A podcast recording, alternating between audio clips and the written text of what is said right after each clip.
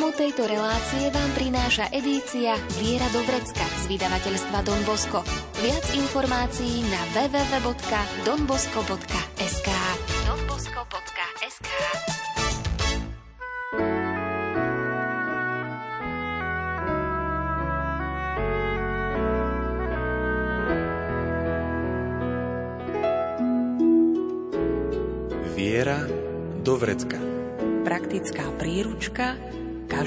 kresťana.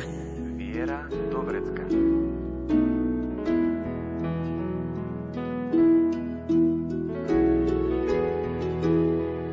Prosím vás, nepodľahnime pokušeniu okázalej nádhery a svetskej veľkoleposti.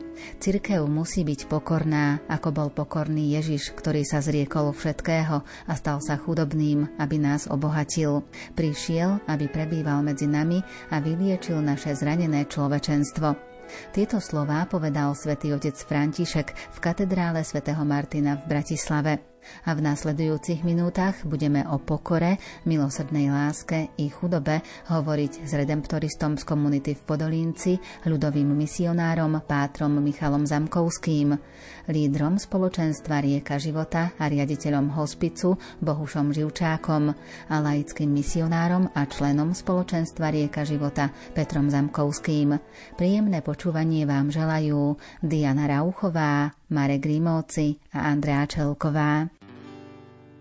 Dnes chcel by som ti dať to, čo v srdci mám.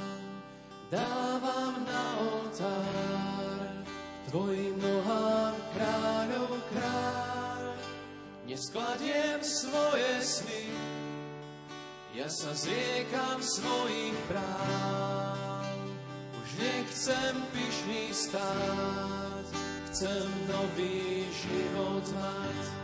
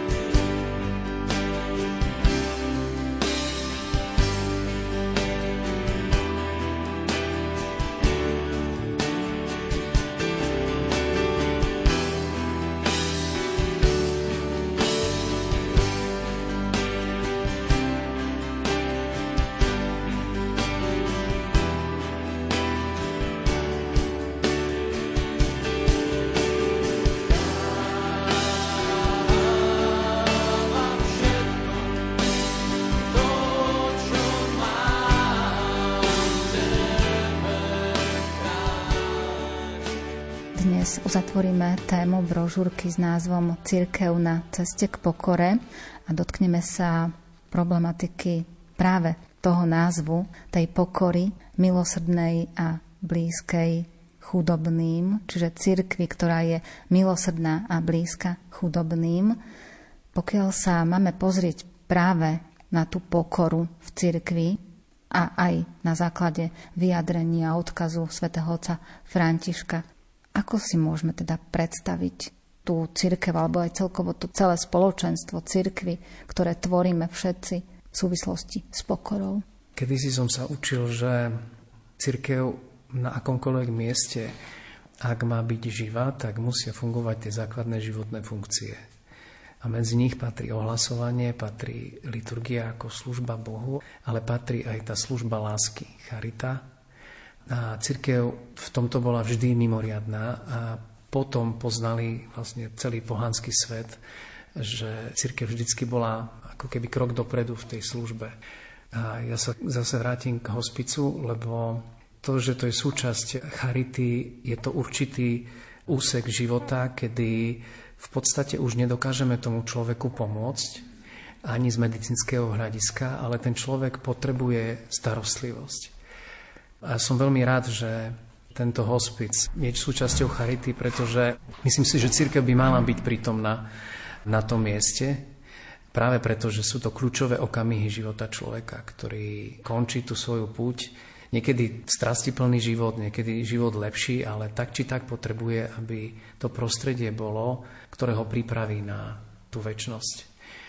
A preto si myslím, že to je mimoriadná vec a je to boj, pretože je to ťažké aj ekonomicky prežiť v tom prostredí a tak ďalej, ale myslím si, že je to dôležité a, a možno aj to bol jeden z dôvodov, prečo som tam šiel, pretože tá výzva, že církev má byť pre chudobných, že má byť blízko chudobným, Niekedy sa mi zdá, že, je, že býva taká teoretická. No však sú ľudia, ktorí sa tomu venujú, ja tam dám nejaké peniaze, aby to mohli robiť a týmto je to vlastne ako keby zahasené. Ale ak sa má to má týkať osobne, tak kde sú tí moji chudobní? Kto je vlastne okolo, ku ktorému ma Pán Boh posiela, ja ho vidím alebo nevidím.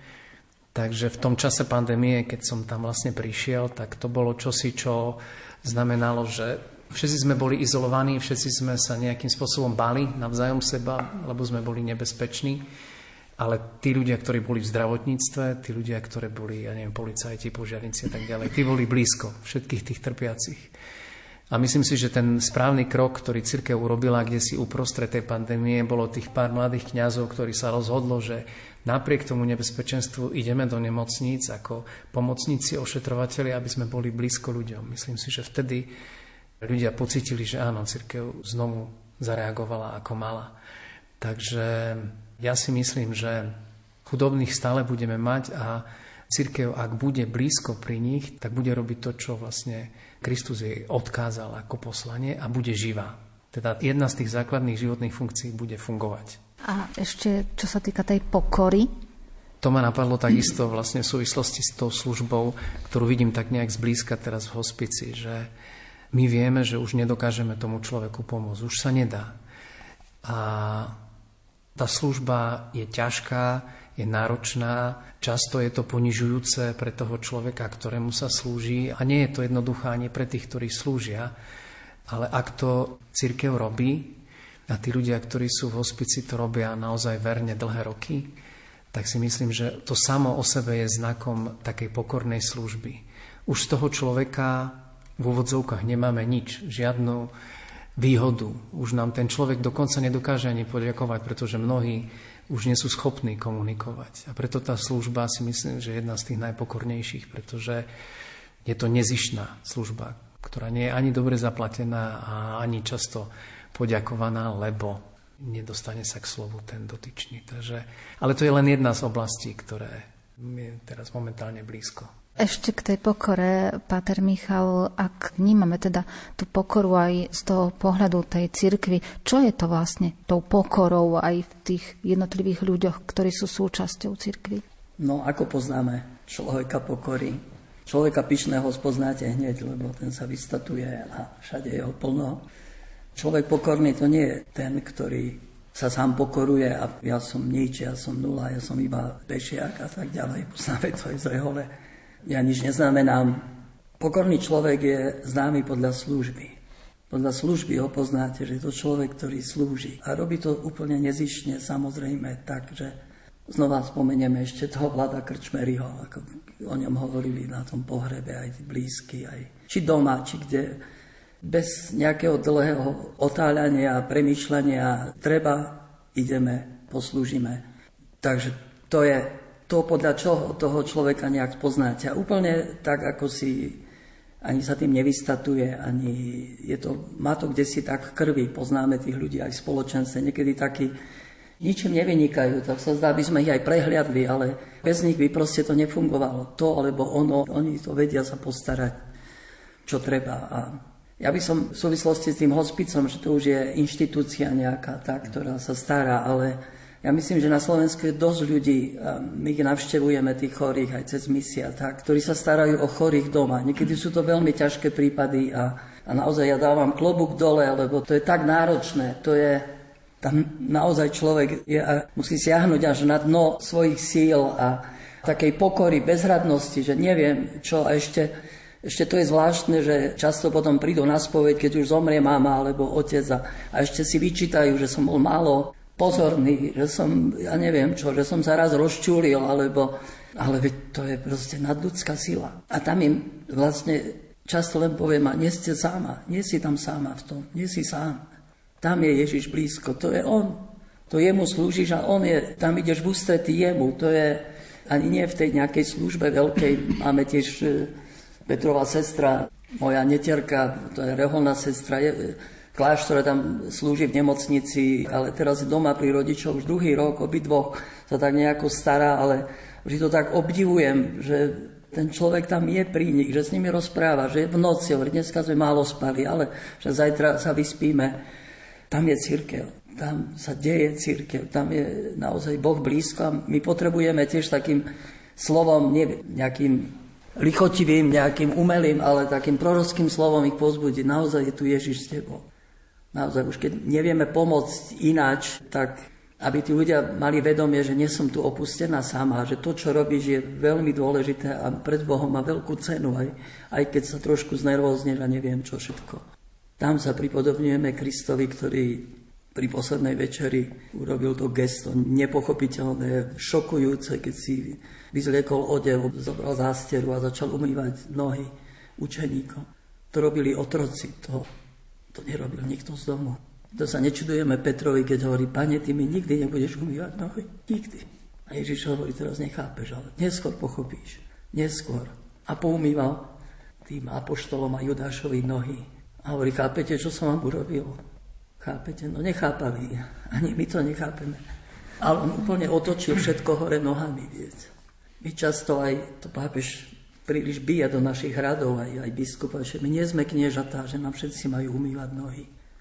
Že musia okolo nás behať a že nás niekto nepozdraví, ako jeden kniažečko. Ak ma nepozdravila pochválená, prečo by ťa mal každý pozdravovať pochválená? Tak ti povie dobrý deň. Aj to už je veľa, aj za to ďakujem. Aj staršia ako ty, ty by si ju mal pozdraviť. Ježiš to otočil všetko hore nohami, ale len tam je možný dialog, len tam je možné otriasť toho človeka trochu, že miloval do krajnosti.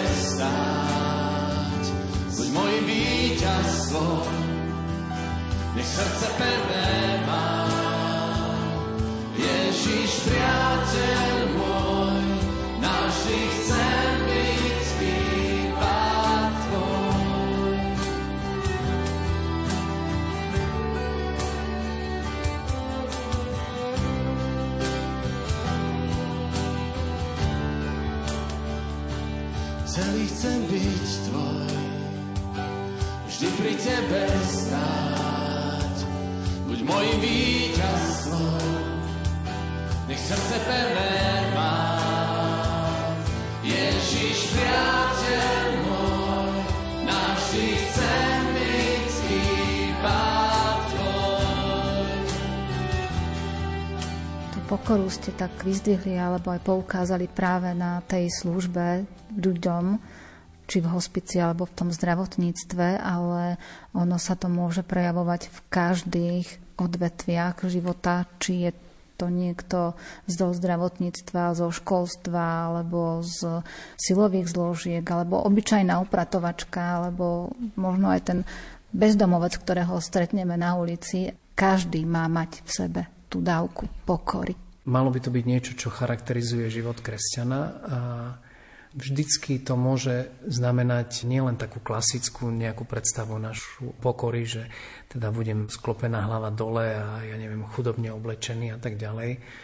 Ale tá pokora môže znamenať, keď sa vrátime k dialógu, schopnosť počúvať alebo mať čas na toho človeka, byť blízko, alebo vôbec fakt toho, že ja som blízko ľudí.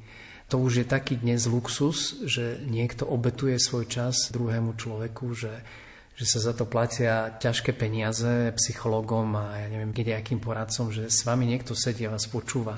Lebo je to taká vzácnosť. A myslím si, že je to tiež určitá forma pokory, keď ja sa zriekam svojho pohodlia, toho, čo by som chcel robiť alebo mohol robiť a sedím s človekom, ktorý sa trápi nad niečím, možno sa ani nevie vyjadriť, možno v podstate mu len pomáham, aby dokázal povedať, čo mu vlastne je, tak toto sú veľmi dôležité momenty v životoch ľudí a je treba na to pokoru sedieť a počúvať. Čiže tá pokora je súčasťou, nevyhnutnou súčasťou dialógu. Bez nej, znovu to nie je dialóg, ale ja ohlasujem alebo učím niečo a až vtedy, keď som schopný počúvať, tak vtedy vlastne naozaj vstupujem do dialógu. Čiže všetky oblasti života, všetky, ako hovoríte, zložky spoločnosti, všetky možné situácie sú alebo príležitosťou prejaviť svoje ego a vybiť si svoje miesto lakťami, alebo všímať si toho druhého človeka a rozmýšľať nad tým, že prečo tak reaguje, čo vlastne potrebuje.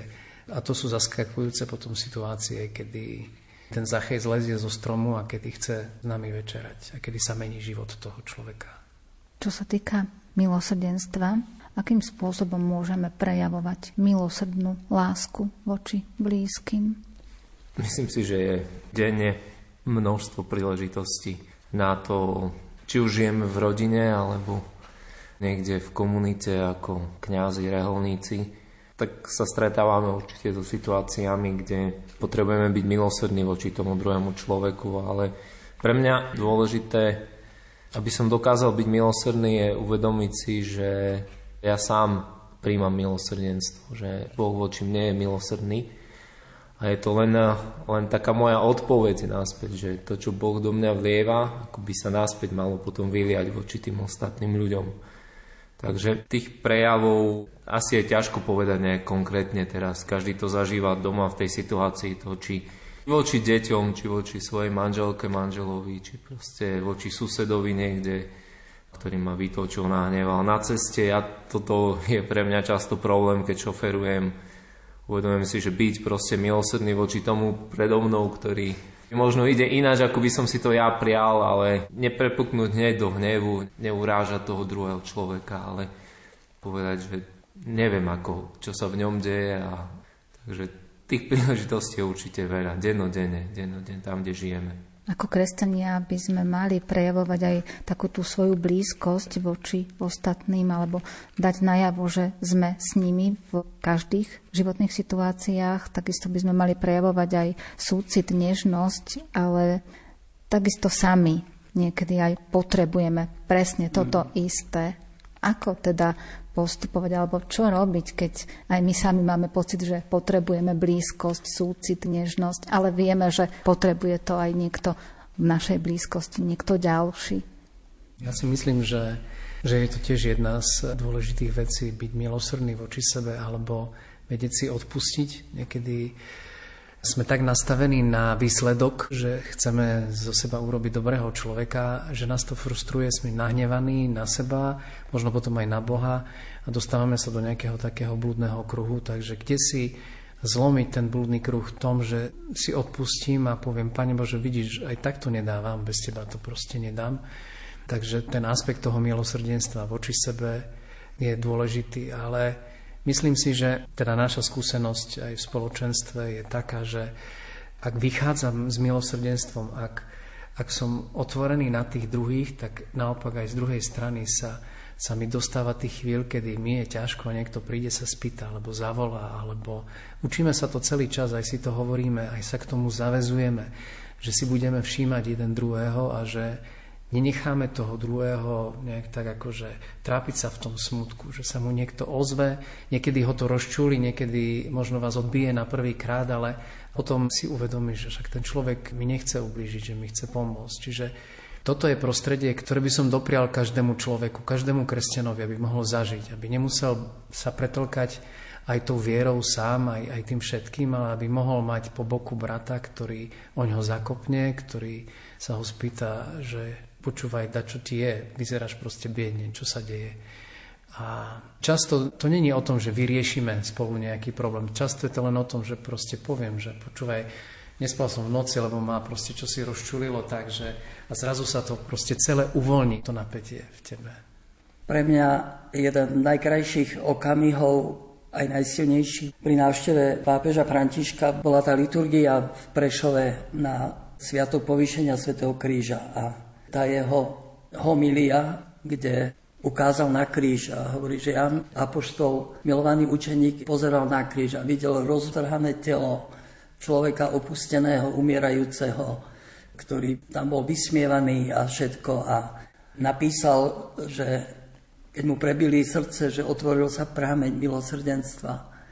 Že čo videl svätý Jan? Pápež hovorí, že môžeme vidieť len nejaké nešťastie a beznádej, prehru, ale Jan Apoštol videl aj na základe prorostiev, že sa otvára prámeň milosrdenstva, že toto nie je prehra, že to je nejaké víťazstvo a potom vošiel a uveril v hrobe, že naozaj je to tak. A pápež hovorí, že my potrebujeme hľadieť na kríž a čo vidíme? Vidíme len to nešťastie ľudí alebo vojnu a ja neviem, zdražovanie a neviem čo všetko okolo seba, alebo Vidíme v tom všetkom aj to Kristovo víťazstvo. Pozeráme cez kríž na tie udalosti tak, takým pohľadom, že to, čo sa tu deje, všetko to utrpenie, že sú porodné bolesti, že sa rodí niečo nové, nový svet. A hovorí, že keď sa dívame na kríž, že budeme ho kontemplovať, prenikne nás ten Ježišov súcit nad svetom, ale tiež aj nádej, že, že nás to nezlomí, lebo keď sme len sa venovali proste tým nešťastiam a každého chceli potešiť a vyriešiť, tak tak nás to samých zlomí, ale cez tú múdrosť kríža, keď pozeráme a kontemplujeme kríž nielen ako takú ozdobu a nehráme sa na triumfálnu církev, že nás proste nič nemôže postihnúť, tak to samo o sebe už je, už je milosrdenstvo. Už náš pohľad je, je milosrdenstvom. Naše, každé slovo bude milosrdenstvom. Ježiš tam hovorí, oče, odpustím všetkým. Všetkým, lebo nevedia, čo robia, lebo na všetko pozeráme len ako naozaj, že tu sme ako deti, ktoré proste nevedia, ako žiť spolu, nevedia, ako sa správať, robia hlúposti, potom trpia, a, ale Ty Bože si nad tým všetkým. A Tvoj kríž a Tvoje víťazstvo všetko prekrie a potrebujeme tú múdrosť, Božiu múdrosť, ako hovorí svätý Pavol a pápež to tam spomína, že, že pre Židov pohoršenie, pre pohanov bláznosť, ale pre nás je kríž Božou mocou, Božou slávou, Božou múdrosťou, Božím víťazstvom a toto vnášame do sveta tento pohľad, aj tú mentalitu víťazstva, napriek všetkému, že, že sme blízko ľuďom v tom utrpení, že s nimi plačeme, že ten Boží štýl, ako pápež hovorí, blízkosť, súcit a nežnosť. blízkosť, súcit a nežnosť. Mňa napadá v súvislosti s krížom ešte jedna vec, že ľudia aj tie situácie životné často nás vedú vlastne k tomu, že Boh asi zabudol, alebo, alebo nejako si nevšíma, alebo neviem, proste kto vie, či vôbec je. No, že to odpovedou je vlastne kríž na to všetko. Že keď sa teda pozriem na to, tak už väčší skutok milosrdenstva Boh nemohol urobiť a dal nám ho ako nejaký znak, ktorý sa nedá vymazať. Dokonca ani z krajín, kde sa snaží vláda alebo, alebo proste totalita vymazať, tak všade sú, kde si kríže stále prítomné. A to je ten Boží znak, že Boh tak miloval svet, že dal svojho jednorodeného syna, on to nemôže vziať späť. Jednoducho sa to stalo. Nechce a, a že keď ma napadá to, že či Boh naozaj na mňa nezabudol, tak vlastne ten pohľad na kríž mi pripomína, ako by mohol zabudnúť, keď tam proste ten jeho syn zomrel. Takže ten skutok Božího milosrdenstva, ktorý stále trvá. A Faustina vlastne aj to minulé storočie to neustále pripomína, že to je proste to milosrdenstvo, ktoré sa vylieva. Čím viac je tmy, tým viac sa vylieva. Lebo ty si otec milosrdný. S láskou hľadáš odsúdený. Lebo ty si otec. S láskou hľadáš odsúdený.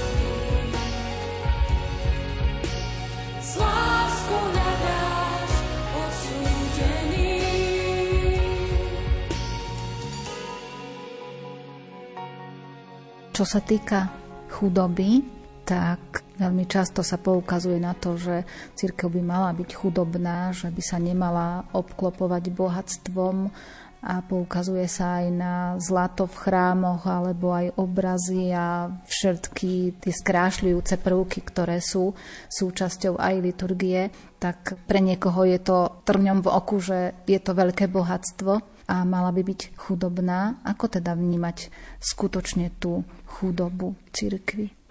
Ja mám priateľa, ktorý je taký úspešný podnikateľ a je dobre situovaný, vďaka tomu má celkom dosť peňazí a keď sme sa raz bavili na tú tému, tak ja som mu musel tak v pokore priznať, že, že vieš, Michal, pre mňa si ty oveľa slobodnejší oblasti peňazí, ako som ja sám, ktorý ich má oveľa menej.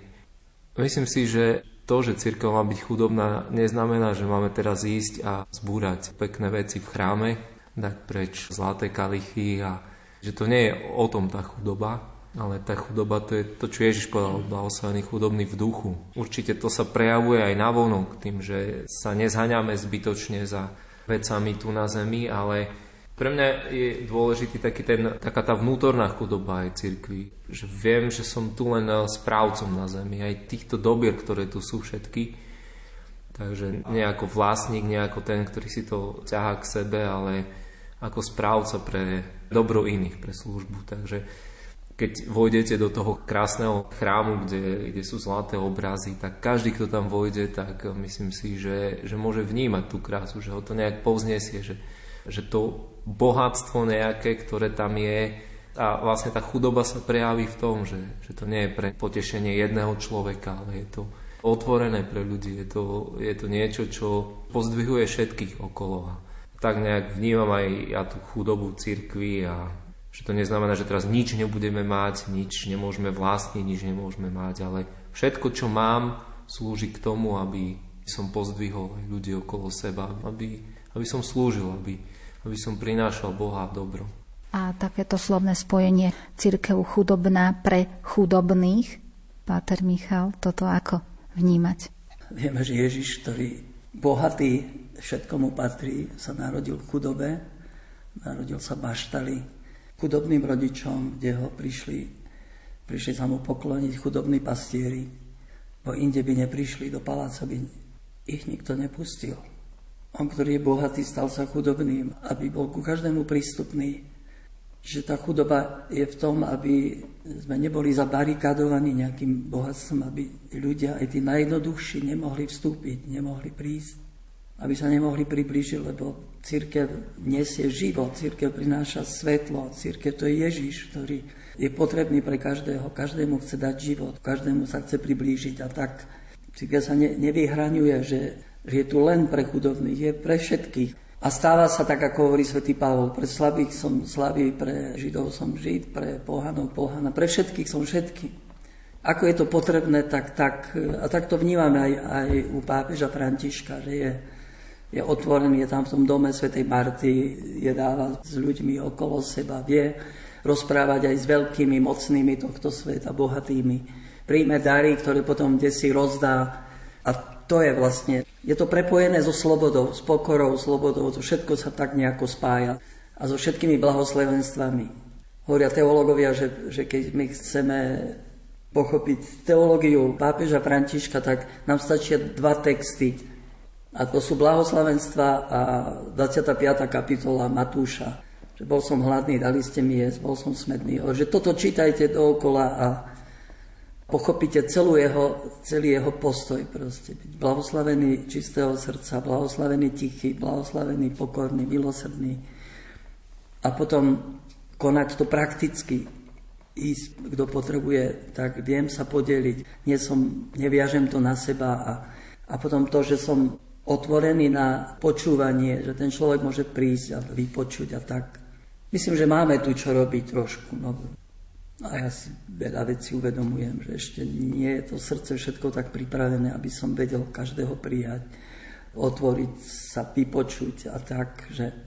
Ale snažíme sa tiež rehole aj v tom takou určitou zábezpekou, lebo tak, že je dosť veľké nebezpečenstvo, viete, z misie, niekto príde, dá vám tisíc eur, to je pre vás, to, to tu máte, robíte dobrú prácu a tak. A a keď ja prídem a odozdám to všetko ekonomovi, že to je pre nás, urobíme strechu, alebo pomôžeme kde si na Ukrajine, alebo tak. A proste mám slobodu. To je niečo úžasné, ako, ako sa nejak viazať na majetky a teraz sa báť o to, kde to stratím, nestratím a či sa niekde oplatí, či tam dostaneme viac alebo menej. to ma tak nejak chráni a myslím si, že mám v tom takú slobodu. Ďaká Bohu.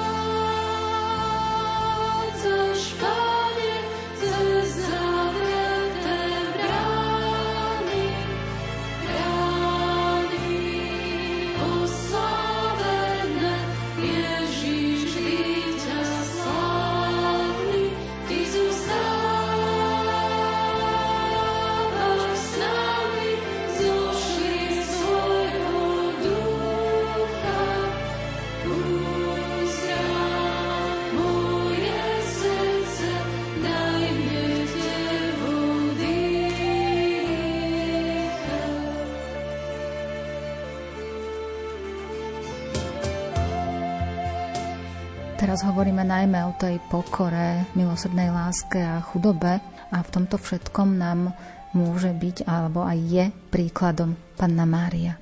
Určite. Myslím si, že nielen tým, že lebo niekto si nemôže vybrať tie podmienky. Narodí sa ako chudobný a je chudobný. V podstate je to jeho životný údel.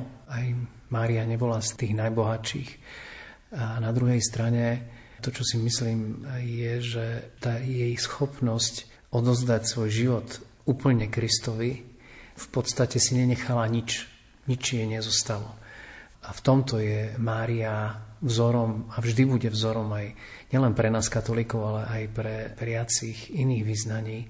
Tá jej oddanosť Bohu tak úplná, že vlastne nič jej neostalo. A vtedy nám môže dať Boh samého seba. Lebo Boh vždy dáva seba celého, ale keď my máme srdce naplnené všetkým možným, či už je to majetok, starosti o majetok, alebo, alebo moc, alebo svetská sláva, tak tam nie je miesta pre Krista. To srdce je proste plné a Niekde na periférii máme raz za rok Vianoce, Veľká noc, kde si sa objavíme v kostole, alebo čo si kde si dáme, ale vtedy, keď dokážeme dať Bohu celý svoj život, tak On ho celý naplní. Takže v tomto sa mi zdá Mária neprekonateľným príkladom. Nielen, že zdá, ona je neprekonateľným príkladom. Pán Peter, aj pre vás je Pána Mária vzorom v týchto oblastiach, ktoré spomíname, v tej pokore, v tej milosrdnej láske, v tej chudobe. Aj čo sme hovorili v predchádzajúcej relácii, alebo aj predtým, aj čo sa týka toho prorockého svedectva, aj čo sa týka toho spoločenstva, aj toho života viery.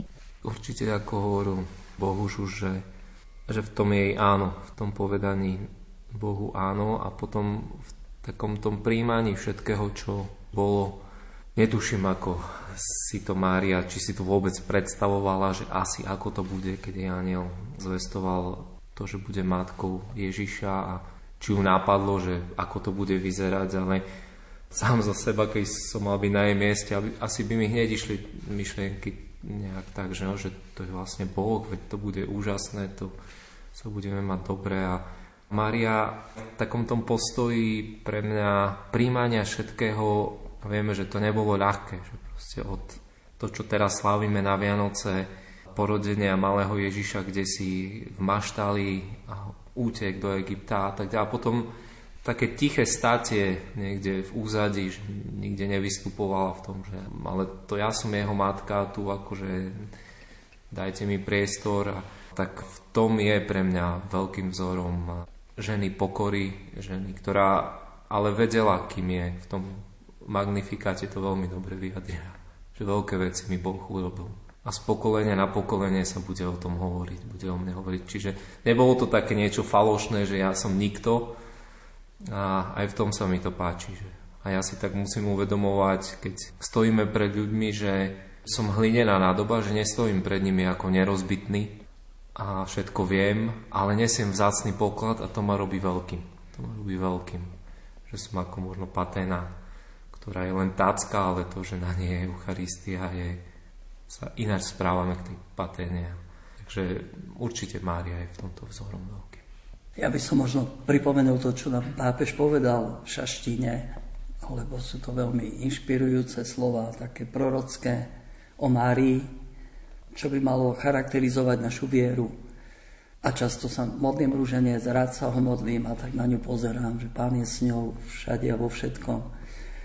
Tak to prvé, čo povedal František, je, že je to viera na ceste že ona nezostala teraz sama doma sa tešila, ako mi je dobre, ja čakám dieťa Božieho syna, ale vydáva sa na cestu pomerne náročnú, a, ale ide na stretnutie s Alžbetou, kde sa majú navzájom povzbudiť, ide poslúžiť a, a tak nám pápež pripomenul, že nech je vaša viera na ceste, keď církev zastane, ľud ochorie, keď biskupy zastanú církev ochorie. Nezostaňme stáť, buďme na ceste stále. Teda vnímajme ducha, kde nás posiela, choďme, stále buďme.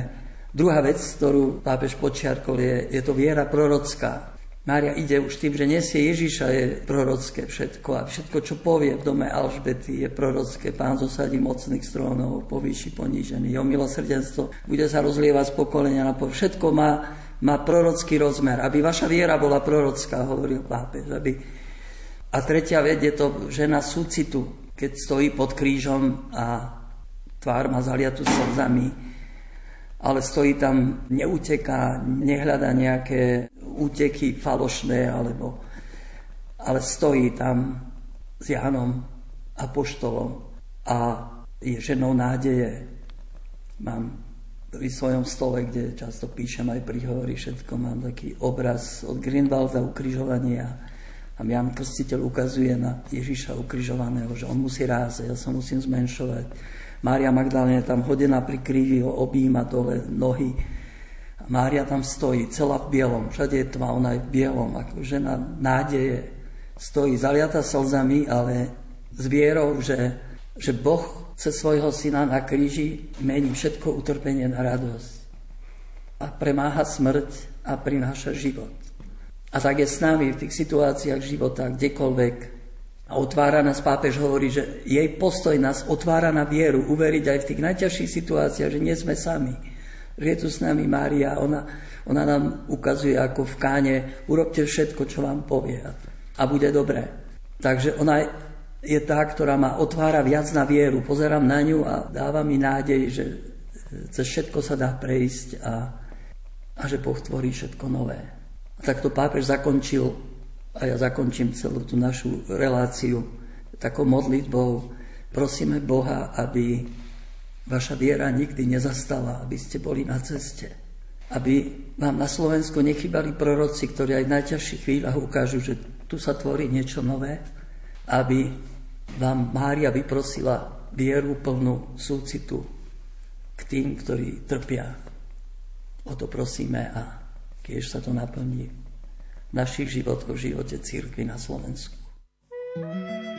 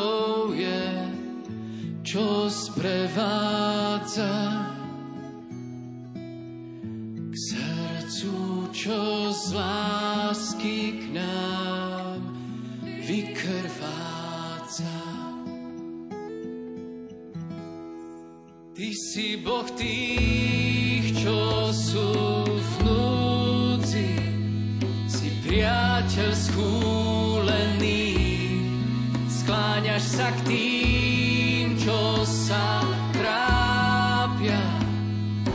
Hľadáš stratený, chcem srdce a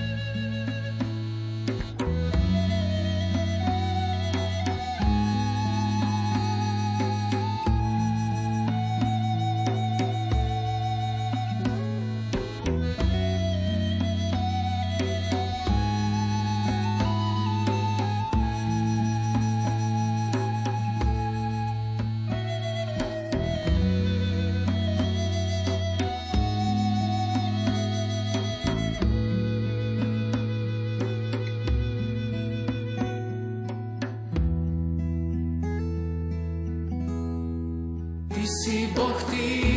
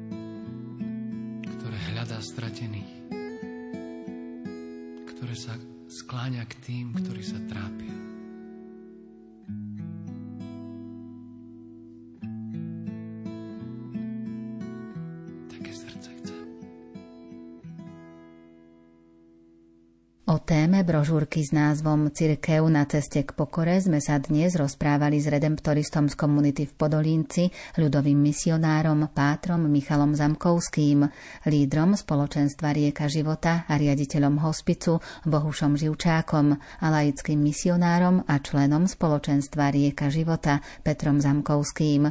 V predchádzajúcich reláciách sme vám položili súťažné otázky a tu sú správne odpovede. Najskôr ste mali napísať výzvu, o akej cirkvi predstavil pápež František v exhortácii Evangelii Gaudium. Výzvu o vychádzajúcej cirkvi.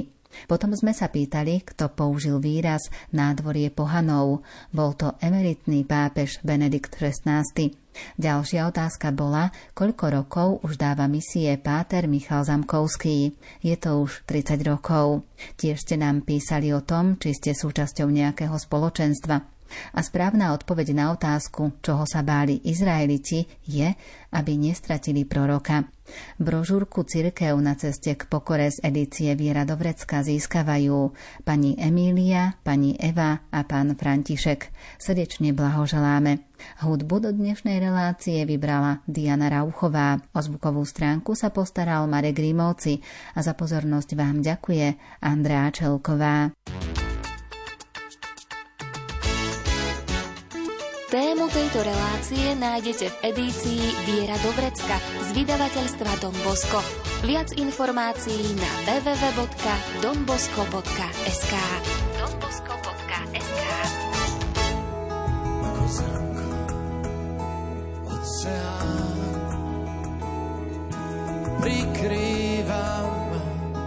tvoja dlan, tvoja milosť zahorí dáva žiar znamenia srdc. Otvorí a spáli všetky zranenia. Svoj prís naplní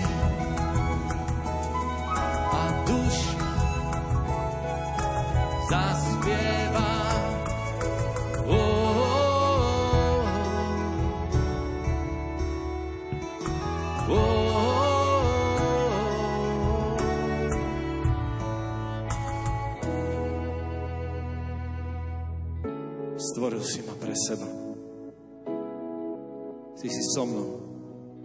Ako horiaci ker, čo dáva svetlo. Ako voda, čo rozlieva život. Celý môj svet, Pane, nech naplní Tvoja milosť. Nech horí, obmýva, drží, ukrýva nech horí,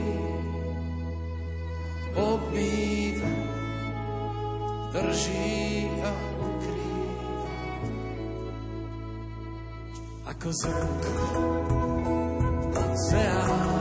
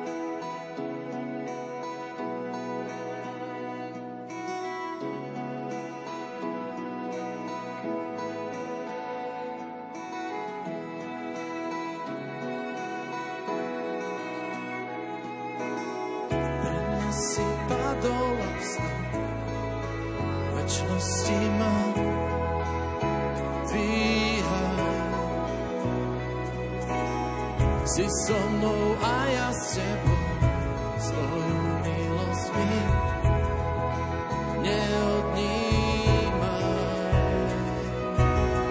Pre mňa si padol a vstal, večnosti má dvíhaj. Si so mnou